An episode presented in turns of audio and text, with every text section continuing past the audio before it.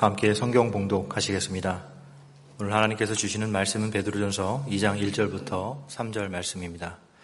그러므로 모든 악독과 모든 기만과 외식과 시기와 모든 비방하는 말을 버리고 갓난 아기들 같이 순전하고 신령한 젖을 사모하라.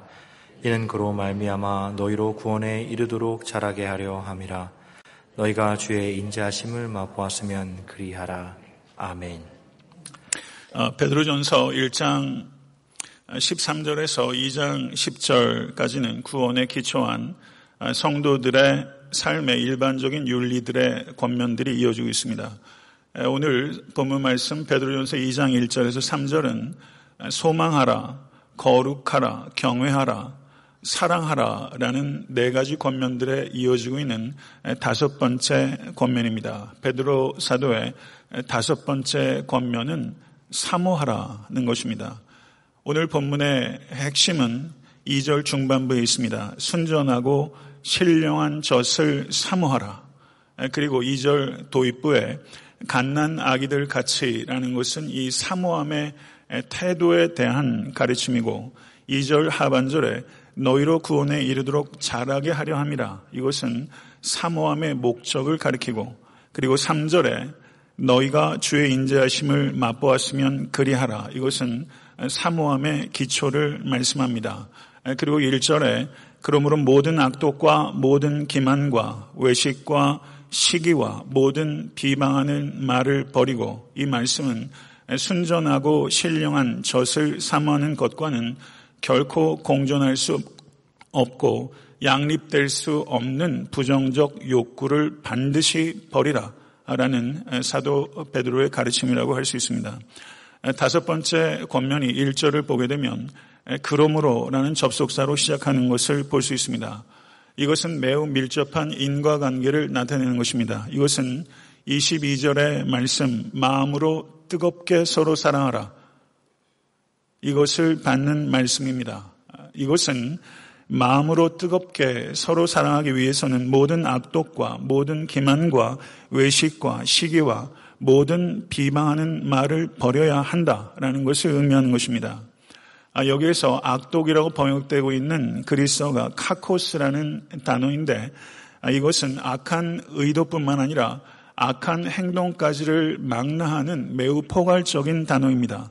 아, 그리고 그것에 이어지는 그 네 가지 단어들은 이 카코스, 이 포괄적인 악의 의미에 대한 보다 구체적인 신뢰들을 언급하고 있는 것이다. 이렇게 보면 틀림이 없습니다. 그 뒤에 나오는 요소는 기만입니다. 이 기만이라고 번역된 헬라어가 돌로스입니다. 이것은 물고기를 잡을 때 쓰는 미끼를 가리키는 것입니다. 속임수나 거짓을 통해서 자신의 이익이나 지위를 획득하려고 하는 죄, 그것이 돌로스의 죄입니다. 예수님께서 요한복음 1장에서 나다나엘을 일컬어 말씀하시기를 참으로 이스라엘 사람이라 그 속에 간사한 것이 없도다 라고 말씀하셨을 때 거기에서 간사한 것이라고 번역된 단어가 돌로습니다. 외식이라고 번역된 단어가 휘포크리시스란 단어인데 예상하시는 것처럼 이것은 영어의 휘파크로시 이 단어에서 휘파크로시가 나온 것입니다. 아, 그러면 외식은 무엇인가? 외적으로 드러나는 의를 통해서 자신의 악을 가면으로 가리는 위선, 그것을 외식이라고 할 수 있는 것입니다. 그리고 시기입니다. 시기라고 번역된 단어는 푸소노스란 단어인데 다른 사람이 가지고 있는 것이나 다른 사람에게 임한 좋은 일에 대해서 편치 않고 분노하는 마음을 갖는 것, 그것이 시기입니다. 그리고 끝으로 비방입니다. 이 비방이라고 번역된 단어가 카타랄리아라는 단어인데 이것은 다른 사람의 명성이나 지위나 이익에 중대한 손상을 손상을 가하려는 의도를 가지고 있는 모든 더러운 말 그것이 비방입니다. 성도 여러분, 여기서 언급하고 있는 다섯 가지의 죄의 목록들은 성경에서 곳곳에 반복되고 있습니다. 로마서 1장 29절에서 31절, 고린도후서 12장 20절, 그리고 에베소서 4장 31절, 골로새서 3장 8절, 디모데전서 1장 9절에서 11절, 이와 같은 구절에서 이와 같은 죄의 목록들이 거의 흡사하게 반복되고 있습니다. 이와 같은 죄의 목록들은 어느 특정한 한 개인이나 교회에만 국한된 것이 아니라 인간에게 만연된 죄의 양상이고 교회에 만연된 죄의 모습이기 때문입니다. 사랑하는 성도 여러분, 우린 거짓 없이 뜨겁게 사랑해야 하는 하나님의 백성입니다. 거짓 없이 뜨겁게 서로 사랑하기 위해서 우리는 여기에 열거되고 있는 것과 같은 흉하고 역겨운 죄악들을 반드시 버려야 되는 것입니다. 이 다섯 가지 죄악상들에 대해서 제가 정리하고 이해하면서 이 중에서 저하고 무관한 것들은 결코 하나도 없다. 다섯 가지 죄악들이 다 저하고 연관되는 아픔을 느꼈습니다. 그 중에서도 특별히 저에게 시기가 있습니다. 제가 보기에도 탁월한 목회자와 신학자들이 있습니다. 그들 앞에서 갖게 된 열등감으로 인한 시기가 제 안에 없다고 하기 어렵습니다. 그리고 아직도 성도들 앞에서 불쑥불쑥 외식하고 가면을 쓸 때가 목회자인 저에게 결코 적지 않습니다. 정도의 차이가 있지만 여러분에게도 저에게도 여기에 나오는 죄악들을 분명히 버려야 될 요소들이 있을 것입니다. 성도 여러분, 이와 같이 사랑이 없는 태도와 행위를 부단히 버리지 않으면 영적 성숙은 누구에게도 일어나지 않습니다. 그래서 사도 베드로는 단호하게 버리라. 성경 원어의 순서를 보게 되면은 이 죄의 목록들 앞에 버리라라는 동사가 분사 형태로 기록되고 있습니다. 이 단어가 아포티세미라는 동사입니다. 이 단어가 사용된 중요한 용례가 로마서 13장 12절입니다. 밤이 깊고 낮이 가까웠으니 그러므로 우리가 어둠의 일을 벗고 빛의 갑옷을 입자. 여기에서 버리다라고 쓰이는 이 아포티세미는 옷을 입고 벗을 때, 벗을 때 사용되는 단어입니다. 그리고 상징적으로는 어떤 행동이나 태도를 단호하게 포기하거나 버릴 때 사용되는 단어가 이 아포티셈입니다. 사랑하는 성도 여러분, 이 죄악들을 버리기로 오늘 이 시간 결단하십시오. 그러나 그 죄악들을 버리는 것은 여러분과 저의 연약하고 악한 의지로 되지 않습니다. 오직 신령하고 순전한 하늘의 젖을 먹을 때 가능한 것입니다. 성도 여러분, 그리스도인이 된다는 것은 어떤 의미입니까? 그것은 우리의 영혼이 전쟁에 돌입했다는 자각을 하기 시작한다는 것을 의미하는 것입니다. 성도 여러분, 전쟁에 돌입하게 되면요. 나뭇잎이 조금만 흔들리고 그리고 숲속에서 조금만 부스럭거리는 소리만 내도 경계를 쓰는 전투병은 전투 자세를 취하고 언제든지 칼을 뽑을 자세를 취하거나 방아쇠를 담길 준비를 하게 되는 것입니다. 그리스도인들은 전투병입니다. 여러분과 저에게는 이와 같은 호전성이 필요합니다. 그 호전성은 성도들을 향한 호전성이 아니라 죄에 대한 호전성입니다. 여러분과 저는 그리스도에 대한 열정으로 타올라야 되고 그리고 죄에 대한 증오로 타올라야 합니다. 그래서 로마서 8장 13절은 너희가 육신대로 살면 반드시 죽을 것이로되 영으로서 몸의 행실을 죽이면 살리니 라고 말하면서 그리스도인들이 가져야 되는 호전성에 대해서 분명하게 언급하고 있는 것입니다. 성도 여러분, 영적 전쟁은 생사를 건 싸움입니다. 존 파이퍼 목사님께서 가지고 계신 성경책에 존 파이퍼 목사님의 어머니가 쓴 글귀가 거기에 이렇게 기록되어 있다고 하나님을 기뻐할 수 없을 때라는 존 파이퍼 목사님의 책에 언급되어 있었습니다. 존 파이퍼 목사님의 어머니가 존 파이퍼에게 준 글귀는 이런 것입니다. 성경책이 너를 죄와 가까이 하지 못하게 할 것이다. 그렇지 않으면 죄가 너를 이 책과 가까이 하지 못하게 할 것이다. 사랑하는 성도 여러분, 성경책을 가까이 하십시오. 그리고 말씀의 예리한 칼끝으로 죄를 죽이시는 여러분과 제가 될 수 있게 되기를 간절히 축원합니다. 사랑이 없는 태도와 행동을 이기기 위해서 그리스도인들이 사모해야 될 것은 순전하고 신령한 젖입니다. 순전하다는 것은 다른 것이 섞이지 아니한 순수한 이런 뜻입니다. 고대 사회에서는요, 우유나 포도주를 시장에다 내다 팔면요, 그 사람들이 장사꾼들이 거기에 물을 탑니다. 그래서 순전하지 못한 것은 이렇게 불순물이 들어가 있는 것입니다. 흥미로운 것은 사도 베드로께서 성도가 버려야 될 기만을 뜻하는 그리스어가 δόλος라는 단어인데요. 여기서 순전한이라고 번역되고 있는 그리스어는 ἄδολος입니다. 이것은 분명한 word play가 의도되어 있는 거예요. δόλος는 기만이고 아돌로스는 순전한 것입니다. 여기에서 아라는 것은 접두사로서 반대되는 것을 의미하는 것입니다. 그러면 순전한 것은 무엇인가? 기만하지 않는 것입니다. 고린도서 2장 17절은 우리는 수많은 사람들처럼 하나님의 말씀을 혼잡하게 하지 아니하고 곧 순전함으로 하나님께 받은 것 같이 하나님 앞에서와 그리스도 안에서 말하노라 라고 사도 바울은 당당하게 말했습니다. 사도 바울은 나는 하나님의 말씀을 팔아서 먹고 사는 기만적으로 성도를 낚는 장사꾼이 아니라 하나님께서 보내신 일꾼입니다. 이렇게 사도 바울은 말한 것입니다. 성도 여러분, 말씀 장사꾼이 범람합니다. 강대산에서 기만적으로 성도를 낚는 거짓된 복음들이 판을 칩니다. 성도 여러분, 이 부족한 종이 마지막까지 말씀으로 장사하지 않고 말씀의 일꾼이 될 수 있도록 기도해 주지 않으면 저는 성장할 수 없습니다. 성도 여러분, 신령하다는 것이 무엇입니까? 여기서 신령하다라고 번역된 그리스어가 로기코스라는 단어인데요. 일반적으로 신령한이라고 번역된 단어는 성령을 뜻하는 푸뉴마에서 파생되는 형용사 πνευματικός 이것을 spiritual이라고 번역합니다. 그런데 여기서 사도 바울은 πνευματικός라는 단어를 사용하지 않고 λογικός라는 단어를 사용하고 있는데 성경을 보게 되면 이 λογικός라는 단어가 베드로전서에 한 번, 그리고 로마서 12장 1절에 단 한 번 등장합니다. 너희 몸을 하나님이 기뻐하시는 거룩한 산 제물로 드리라. 이는 너희가 드릴 영적 예배니라. 거기서 말했을 때 그 영적 예배가 λογικός입니다. λογικός에는 두 가지 뜻이 있습니다. 하나는 spiritual이라는 뜻이 있습니다.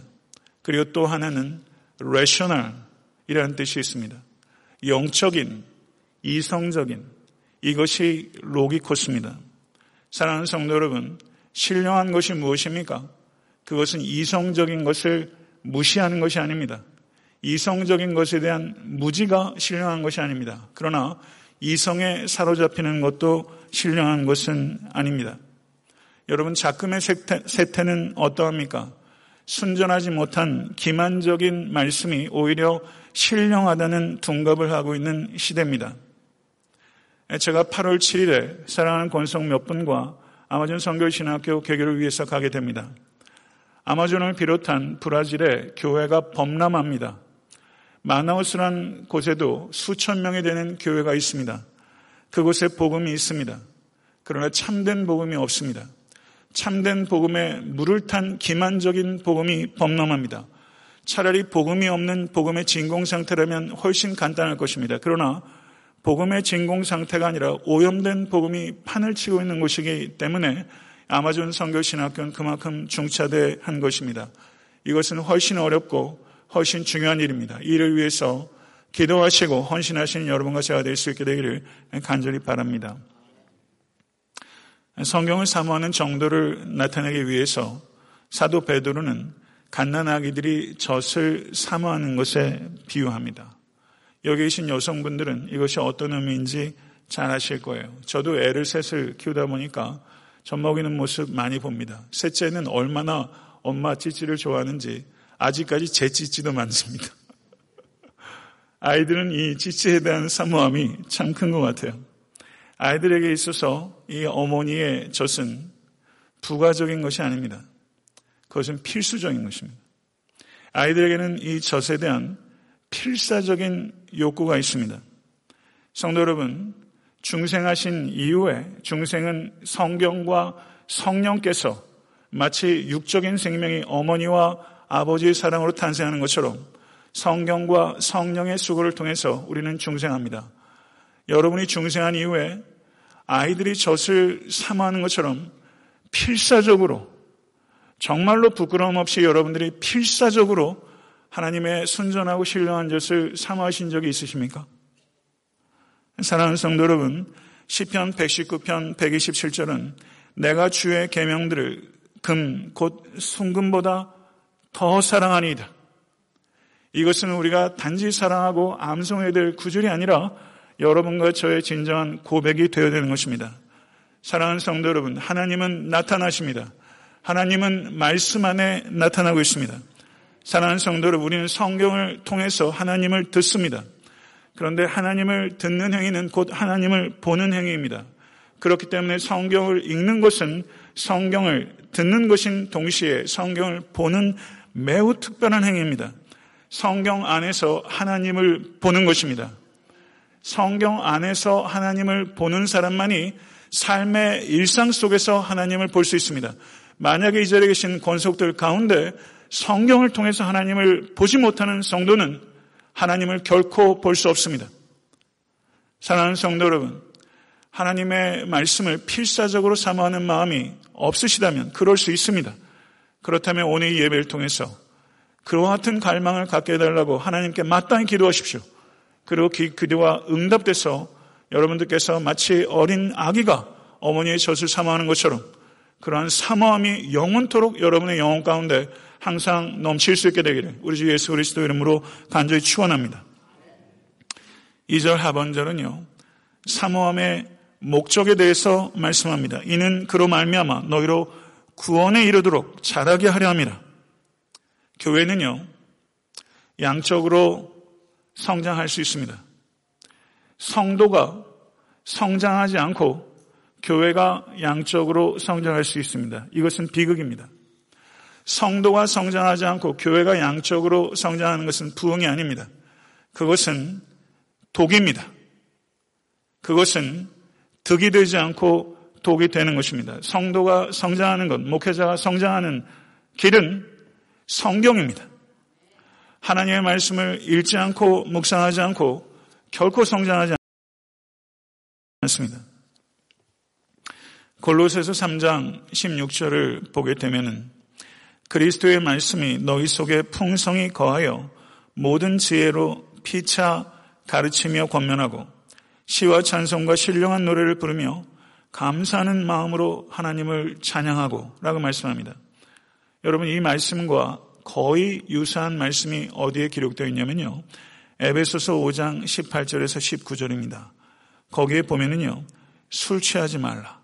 이는 방탕한 것이니 오직 성령으로 충만함을 받으라. 그리고 그 뒤는요, 골로새서와 거의 흡사합니다. 시와 찬송과 신령한 노래들로 서로 화답하며 너의 마음으로 주께 노래하고 찬송하며 그러면 이 두 가지 본문이 비교를 통해서 우리가 얻는 중요한 통찰은 무엇입니까? 골로새서는 그리스도의 말씀이 너희 속에 풍성히 거하여 모든 지혜로 피차 가르치며 권면하고 라고 말씀하고 있는 것을 에베소서는 술 취하지 말라. 이는 방탕한 것이니 오직 성령의 충만을 받으라. 이 두 가지 말씀은 무엇을 가리키는 것입니까? 그리스도의 말씀으로 충만한 것은 그리스도의 성령으로 충만한 것과 분리되지 않는다. 그리스도의 말씀으로 충만한 것은 그리스도의 성령으로 충만한 것과 거의 동일한 것이다. 사랑하는 성도 여러분, 성경은 성령께서 영감하신 것입니다. 성령을 충만함을 구하십시오. 성령의 충만함이 언제 가장 강력하게 나타납니까? 성령께서 영감하신 성경을 읽을 때 작동하는 것입니다. 성경을 통해서 구원이 임하게 되고 성경을 통해서 구원이 유지되고 보존되며 고양되고 완성되는 것입니다. 떡이 중요합니다. 기독교는 떡을 무시하지 않습니다. 그러나 떡으로 얻는 생명은 짧고 연약합니다. 그러나 하늘의 떡인 하나님의 양식을 통해서 얻는 생명은 견고하고 영원합니다. 이것을 진실로 믿으십니까? 오늘 본문의 마지막 부분인 3절은 너희가 주의 인자하심을 맛보았으면 그리하라. 하나님의 말씀을 사모해야 되는 또 다른 기초, 사모함의 기초에 대해서 사도 베드로께서 말씀을 맺고 있습니다. 여기에서 인자하심이라고 번역되고 있는 성경 원어가 χρηστός입니다. χρηστός. 근데 이 χρηστός 그리고 주를 이야기하는 성경 원어는 Χριστός입니다. 그러니까 주의 인자하심은 Χριστός의 크레스토스입니다. 이게 언어적인 분명한 의도가 여기 있다고 생각되지 않습니까? 크리스토스의 크레스토스. 그리스도의 선하심. 맛보셨습니까? 정말 맛보셨습니까? 나이가 들어가면요, 이 미각이 둔해진다고 그래요. 이제 어머니의 간이 예전 같지 않아요. 예, 그게 자연스러운 과정이죠. 그러나 여러분께서 주님의 크리스토스에 대한 미각은 결코 둔감해지지 않으실 수 있기를 간절히 바랍니다. 그래서 시편 기자 다윗은 시편 34편 8절에 말하기를 너희는 여호와의 선하심을 맛보아 알지어다. 여호와의 선하심을 맛보아 알지어다. 그에게 피하는 자는 복이 있도다. 그런데 성도 여러분, 이 시편 34편 이 놀라운 구절에 역사적 배경이 무엇인지 아십니까? 다윗이 사울을 피해서 블레셋 땅 가드로 도피해서 거기에서 미친 척하고 대문짝에 몸을 그적거리고 침을 수염에 흘리며 미치광이 행세를 하고 간신히 목숨을 연명해서 도망쳐 나온 후에 다윗이 자신의 무력함의 쓴맛을 철저히 본 후에 여호와 하나님의 인자하심의 단맛을 본 것입니다. 이것이 여호와 하나님의 선하심을 맛보는 역설입니다. 성도 여러분, 하나님의 말씀의 깊은 맛을 깨닫는 데 있어서 반드시 필수적인 요소는 고난입니다. 고난이 눈을 열어줍니다. 고난이 열어줄 때 성경의 의미가 살아납니다. 예전에 뚫고 갈 수 없었던 깊이와 예전에 도달할 수 없었던 넓이가 고난을 통해서 우리에게 다가옵니다. 고난을 통해서만 도달할 수 있는 말씀의 경지가 있습니다. 신학교를 졸업했다고 도달할 수 있는 게 아닙니다. 고난을 통해서만 도달할 수 있는 말씀의 경지. 시편 119편 103절에 주의 말씀의 맛이 내게 어찌 그리 단지요 내 입에 꿀보다 더 다나이다. 이 말 아세요? 자, 설교를 준비하면서 그런 생각이 들더라고요. 이 시편 기자가 이 꿀보다 더이 맛을 푸른 초장에서 맛봤을까? 쉴만한 물가에서 맛봤을까? 아니면 사망의 음침한 골짜기에서 맛봤을까? 다 맛보면 좋겠어요. 근데 삶은요, 이 단맛을, 정말 이 단맛을 처음 어디서 보냐면요, 사망의 음침한 골짜기에서 맛봐요. 고난을 통해서만 깨닫는 진리의 깊이가 있어요. 고난을 통해서만 맛볼 수 있는 진리의 진미가 있어요. 이 자리에 계신 성도님들께서도 고난 가운데 계신 지체가 있습니다. 그리고 그 고난이 예상보다 길어지는 수가 참 많습니다. 성도 여러분, 그때 여호와 하나님의 선하심을 맛보시고 여호와 하나님의 이 말씀의 이 맛, 이 맛 맛보신다면 아마 거기에서 빠져나오고 싶지 않을지도 몰라요. 이맛꼭못 보시는, 맛보시는 여러분과 제가 될 수 있게 되기를 간절히 소원합니다. 이제 제 개인적인 결단과 성도님께 드리는 구체적인 권면으로 설교를 맺고자 합니다. 이번 휴가 기간 동안에 제가 가져갔던 책이 건강한 교회 아홉 가지 특징이라는 책인 마크 데버 목사가 쓴 탁월한 책이었습니다. 그가 제시하는 건강한 교회 아홉 가지 특징 중에서 첫 번째 특징이 매우 뜻밖이었습니다. 강의 설교랍니다. 교회의 핵심은, 교회의 문제의 핵심은 세속화이며 세속화의 두 가지 특징은 숫자와 방법에 대한 예찬, 그것이 세속화다. 이렇게 분명하게 지적했습니다. 교회의 목표가 숫자의 성장이 되면 그 목표를 이루기 위해서는 사람들을 기쁘게 해야 합니다. 그러나 참된 부흥을 원한다면 하나님을 기쁘게 하는 말씀이 선포되어야 되는 것이고 하나님을 기쁘시게 하는 설교의 가장 중요한 길은 강해 설교라는 것이죠. 그래서 진정한 의미에 있어서 강해 설교가 회복되면 교회의 건강한 여덟 가지 특징은 자연스럽게 따라오게 될 것입니다. 이것이 요지였습니다. 제가 그 내용을 읽으면서 얼마나 기뻤는지 몰라요. 목회하면서 항상 고민합니다. 숙고합니다. 근데 그 이야기를 들으면서 제가 지난 8년 동안 사랑하는 권속들과 함께 걸어온 이 방향이 결코 틀리지 않았다. 바른 길 위에 있다. 이것에 대한 반가움과 기쁨이 참으로 컸습니다. 강해 설교는 무엇입니까? 도대체 뭐가 강해 설교입니까? 강해 설교 집들이 범람합니다. 묵직한 신학생, 신학책은 팔리질 않습니다. 문제입니다. 기독교인들이 일본에 훨씬 적은데 중요한 신학책들은 일본에 훨씬 다채롭게 번역되고 있어요. 성도 여러분, 강해 설교가 무엇입니까? 말만 강해 설교라고 하면 강해 설교입니까? 강해 설교는요, 특정한 하나의 본문의 요지를 설교의 요지로 삼는 설교. 그것이 강해 설교입니다. 엄밀하게 말하면 목회자가 하나님의 말씀을 대언할 수 있는 경우는 본문이 이야기하는 것을 이야기할 때 그때만 하나님의 권능이 목사를 통해서 나타난다고 할 수 있는 것입니다. 목사는 설교를 통해서 목사 개인의 성찰을 이야기하는 것이 아니라 성경의 통찰을 드러내는 통로로 쓰임 받을 때 참된 설교자입니다. 성도 여러분, 설교자가 강해적이지 못한 설교를 하게 되면 설교는 어쩔 수 없이 설교자가 관심 있고 자신 있는 주제로 한정될 수밖에 없습니다.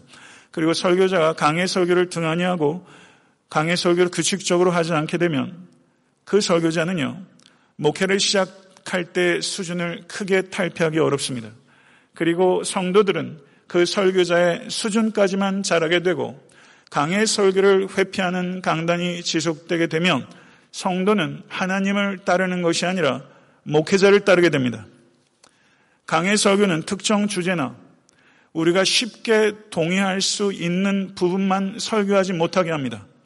강해 설교는 하나님의 말씀대로 설교하게 되고 그리고 성경의 특정 부분만이 아니라 모든 부분이 하나님의 말씀인 것이라는 것을 받아들이고 순종하는 것을 전제로 하는 설교행입니다.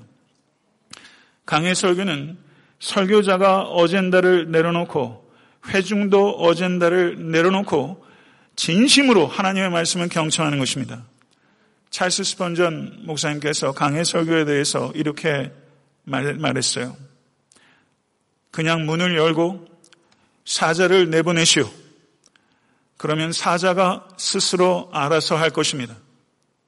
감히 저는 저와 같이 부족한 자가 저는 매주 있는 그리고 주중에 있는 설교행을 통해서 저는 말씀의 사자를 우리 밖으로 내보내기를 원합니다. 그리고 그 사자가 여러분과 저를 압도하기를 간절히 소원하는 마음으로 이 행위를 하는 것입니다. 그러나 성도 여러분, 우리에게는 균형이 필요합니다. 강의 설교만 너무 고집하는 것도 편협한 것입니다. 설교의 기본적인 또 다른 형식이 있는데 그것은 주제 설교입니다.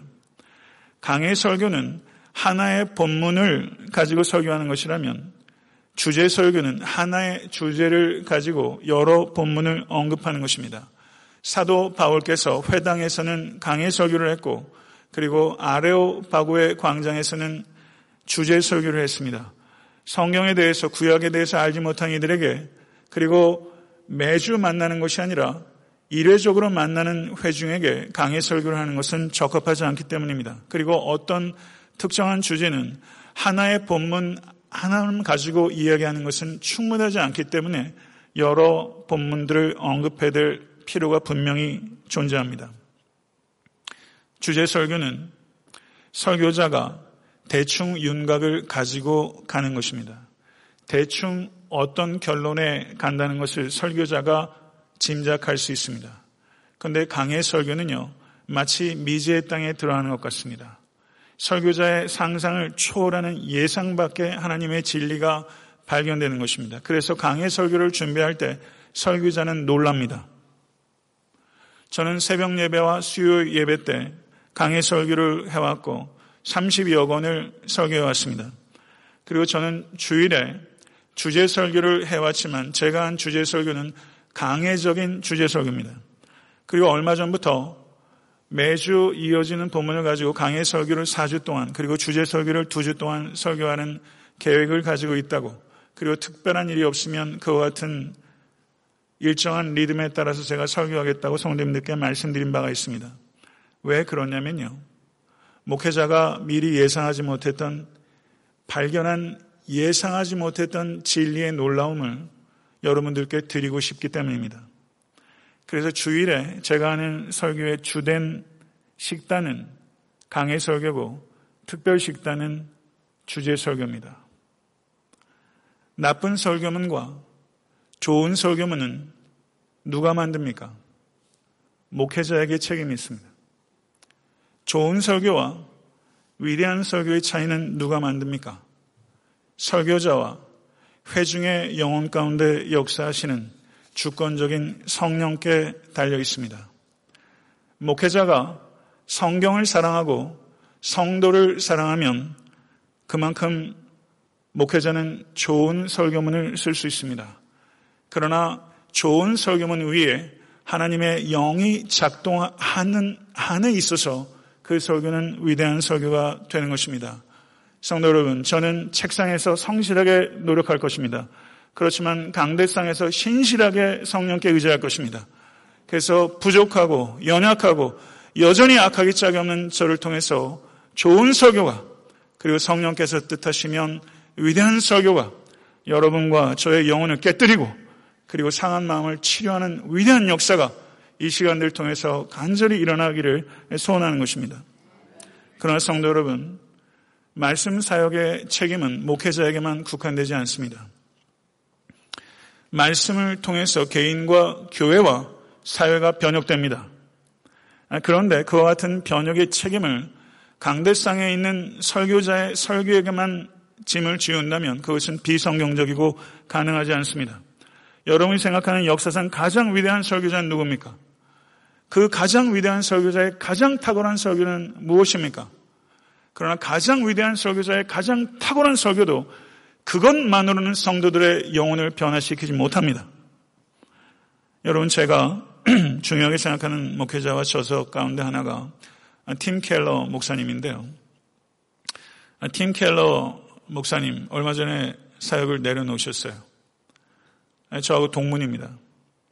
근데 팀 켈러 목사님이 쓴 책 중에 설교란 책이 있는데 거기에서 교회는 세 가지 말씀 사역이 있습니다. 레벨 1, 2, 3가 있다고 얘기를 하면서 비공식적인 개인적인 성경적 대화가 레벨 1 그리고 설교자가 공식적으로 대중을 향해서 하는 설교가 레벨 3 그리고 레벨 2의 사역이 있는데 그것은 다양한 성경적 대화와 양육 말하자면 목장 모임과 소그룹 성경 모임과 신앙적 토론이다. 이렇게 말했습니다. 레벨 1의 말씀 사역과 레벨 2의 말씀 사역이 원활할 때 레벨 3의 목회자의 선포적인 설교 사역은 그만큼 풍성해지고 열매를 맺게 되는 것이다. 이렇게 진단했습니다. 사랑하는 성도 여러분, 모든 그리스도인들은 비공식적이고 개인적인 만남에서 다른 사람에게 하나님의 말씀을 풀이하고 적용해야 될 소명이 있습니다. 그리고 그 소명에 더욱더 충실해야 합니다. 여러분들이 하나님의 말씀을 이해하고 적용하는 깊이와 넓이는 부단히 증진되어야 되는 것입니다. 디모데 후서 2장 15절을 보게 되면 너는 진리의 말씀을 옳게 분별하며 부끄러울 것이 없는 일꾼으로 인정된 자로 자신을 하나님 앞에 드리기를 힘쓰라. 이것은 신학교 입학식 때 하는 이야기가 아닙니다. 모든 중생한 성도에게 너는 진리의 말씀을 옳게 분별하며 부끄러울 것이 없는 일꾼으로 인정된 자로 자신을 하나님 앞에 드리기를 힘쓰라. 지금 여러분 개개인에게 주시는 하나님의 권면입니다. 말씀으로 서로 위로하고 세우는 것은 목회자에게만 국한된 소명이 아니라 모든 그리스도인들에게 주어진 소명이고 이 자리에 계신 여러분에게 주어진 소명입니다. 이 소명 받아들이십시오. 그리고 이 소명에 입각해서 남은 삶 살아가십시오. 저는 에탄타 섬기는 교회 말씀 사역이 목회자에게만 국한되는 것을 결코 원치 않습니다. 아직까지는 성경 공부가 목회자 중심으로 이루어지고 있지만 저는 성도 중심으로 옮겨져야 된다고 생각합니다.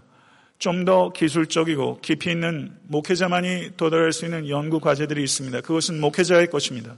그러나 그 외에 성도들이 나눌 수 있는 보다 풍성한 성경 공부가 있습니다. 저는 그것은 성도들이 해야 된다고 믿는 사람입니다. 그렇게 될 것입니다. 성도 여러분, 늦지 않았습니다. 이제 곧 8월입니다. 그러나 늦지 않았습니다. 오늘 결단하십시오. 빠르게 읽기, 느리게 읽기 하십시오. 이 두 가지 속도 결합시키십시오. 지엽적으로 알고 피상적으로 아는 것 이제 탈피하십시오. 하나님과 동행하기 원하십니까? 하나님과 동행하기 원하신다면 말씀과 동행하십시오. 하나님을 닮기 원하십니까? 말씀과 동행하면 하나님을 닮게 됩니다. 수고하고 땀을 흘리십시오. 그리고 성경에 곡괭이질을 하십시오. 갈퀴질을 하게 되면요. 기껏해야 낙엽만 모읍니다. 성경에 갈퀴질 하지 마세요. 곡괭이질 하십시오. 그러면 낙엽이 아니라 생명보다 금보다 더 귀한 생명을 얻으실 수 있는 여러분이 될 것을 믿습니다. 말씀을 맺겠습니다. 죄에 대한 호전성을 가지고 사랑이 없는 태도와 행동을 부단히 버려야 합니다. 그리스도에 대한 열정으로 그리고 죄에 대한 증오심으로 타올라야 합니다. 성경책을 가까이에서 진리의 칼끝으로 죄를 죽여야 합니다. 하나님의 말씀에 대한 필사적인 욕구가 우리의 영혼 가운데 새로워져야 합니다. 왜냐하면 오직 하나님의 말씀을 통해서 구원이 임하고 유지되고 완성되기 때문입니다. 주의 크레스토스, 인자하심을 맛본 사람이 주의 말씀을 사모합니다. 그리고 역설적으로 삶의 고난을 통해서 주의 인자하심을 맛보게 되고 그리고 삶의 고난을 통해서 하나님의 말씀의 진미를 깨닫게 됩니다. 저는 성경 말씀의 요지를 설교의 요지로 삼을 것입니다. 그리고 강의 설교를 주된 식단으로 그리고 주제 설교를 보조 식단으로 이 강대상을 이끌어 갈 것입니다. 성실하게 책상에서 노력하고 신실하게 강대상에서 성령에게 의지할 것입니다. 에탄타 섬기는 교회와 에탄타에 있는 모든 교회와 이 땅의 교회에서 진리는 단연코 선포되고 높여져야 하며 그리고 선포되는 말씀을 통해서 완고한 심령이 깨어지고 그리고 깨어진 심령이 위로 받아야 합니다. 이와 같은 위대한 역사는 성도님들의 기도가 없이는 결코 이루어지지 않습니다. 그러나 성도 여러분, 말씀 사역의 책임은 목회자에게만 국한되는 것이 아니라 말씀으로 서로 권면하는 소명으로 모든 그리스도인이 부르심 받았다는 것을 기억하십시오. 그리고 이 소명을 게을리었다면 지금 이곳에서 결단하십시오. 오늘 결단하지 못하면 영영이 결단하지 못할 수 있습니다. 지금까지 성경을 대하는 태도로 이 땅에서 끝까지 성경을 대하시겠습니까? 오늘 결단하십시오. 다독과 정독과 만독을 하십시오. 많이 읽으십시오. 정독하십시오. 매우 느리게 읽으십시오. 그렇게 하기로 결단하십시오. 성경은 약속합니다. 성경을 열면 하늘문이 열릴 것이다. 성경을 여시기로 결단하시는 여러분과 제가 될 때 여러분의 삶에, 교회, 이 땅의 변화는 나타납니다. 풍성한 생명을 경험할 수 있습니다. 정말 성경을 귀히 여기면 성경을 읽으십시오. 이것을 결단한 여러분과 제가 될 수 있게 되기를 우주 예수 그리스도 이름으로 간절히 축원합니다. 기도하겠습니다. 존귀하신 주님, 우리의 마음에 불을 붙여 주시옵소서. 그리스도 성육신하신 말씀이신 그리스도를 향한 불이 붙게 하여 주시옵소서.